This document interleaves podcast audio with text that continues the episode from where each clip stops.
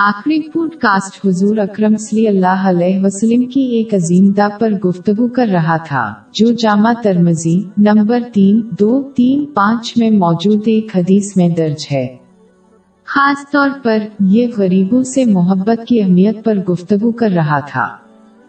اللہ کی خاطر غریبوں سے محبت کرنے سے تکبر بھی دور ہو سکتا ہے، جیسا کہ متکبر لوگ غریبوں کے ساتھ صحبت کرنا ناپسند کرتے ہیں۔ یہ رایا مکہ کے بعض غیر مسلموں کا تھا جو غریبوں کو ناپسند کرتے تھے۔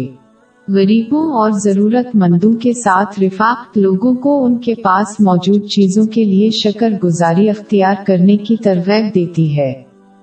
درحقیقت حضور نبی اکرم صلی اللہ علیہ وآلہ وسلم نے جامع ترمذی نمبر دو پانچ ایک تین میں موجود ایک حدیث میں نصیحت فرمائی ہے کہ انسان کو ایسے لوگوں کو دیکھنا چاہیے جو ان سے کم سماجی سطح پر ہوں۔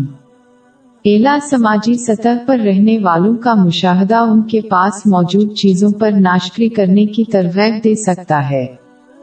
یہ دوسری بڑی خصلتوں کا باعث بن سکتا ہے، جیسے حسد اور مادی دنیا کے لیے ضرورت سے زیادہ محبت۔ یہ آخرت کی تیاری سے غافل کر دیتا ہے۔ باب بیس آیت ایک سو اکتیس۔ اور کئی طرح کے لوگوں کو جو ہم نے دنیا کی زندگی میں آرائش کی چیزوں سے بہرہ مند کیا ہے تاکہ ان کی آزمائش کریں، ان پر نگاہ نہ کرنا، اور تمہارے پروردگار کی عطا فرمائی ہوئی روزی بہت بہتر اور باقی رہنے والی ہے۔ یہی وجہ ہے کہ حضور نبی اکرم صلی اللہ علیہ وآلہ وسلم نے اپنی زوجہ محترمہ عائشہ رضی اللہ عنہا کو جامع ترمذی نمبر ایک سات آٹھ سفر میں موجود ایک حدیث میں نصیحت فرمائی کہ صرف کم سے کم رزق حاصل کریں، اپنی ضروریات اور ذمہ داریوں کو پورا کرنے کے لیے یہ دنیا اور امیروں کے ساتھ میل جول سے بچنا۔ غور طلب بات یہ ہے کہ اصل مفلس وہ ہے جو اللہ کی طرف مفلسی کی حالت میں ہو، اللہ کی محبت اور خوف سے عاجزی کے نتیجے میں۔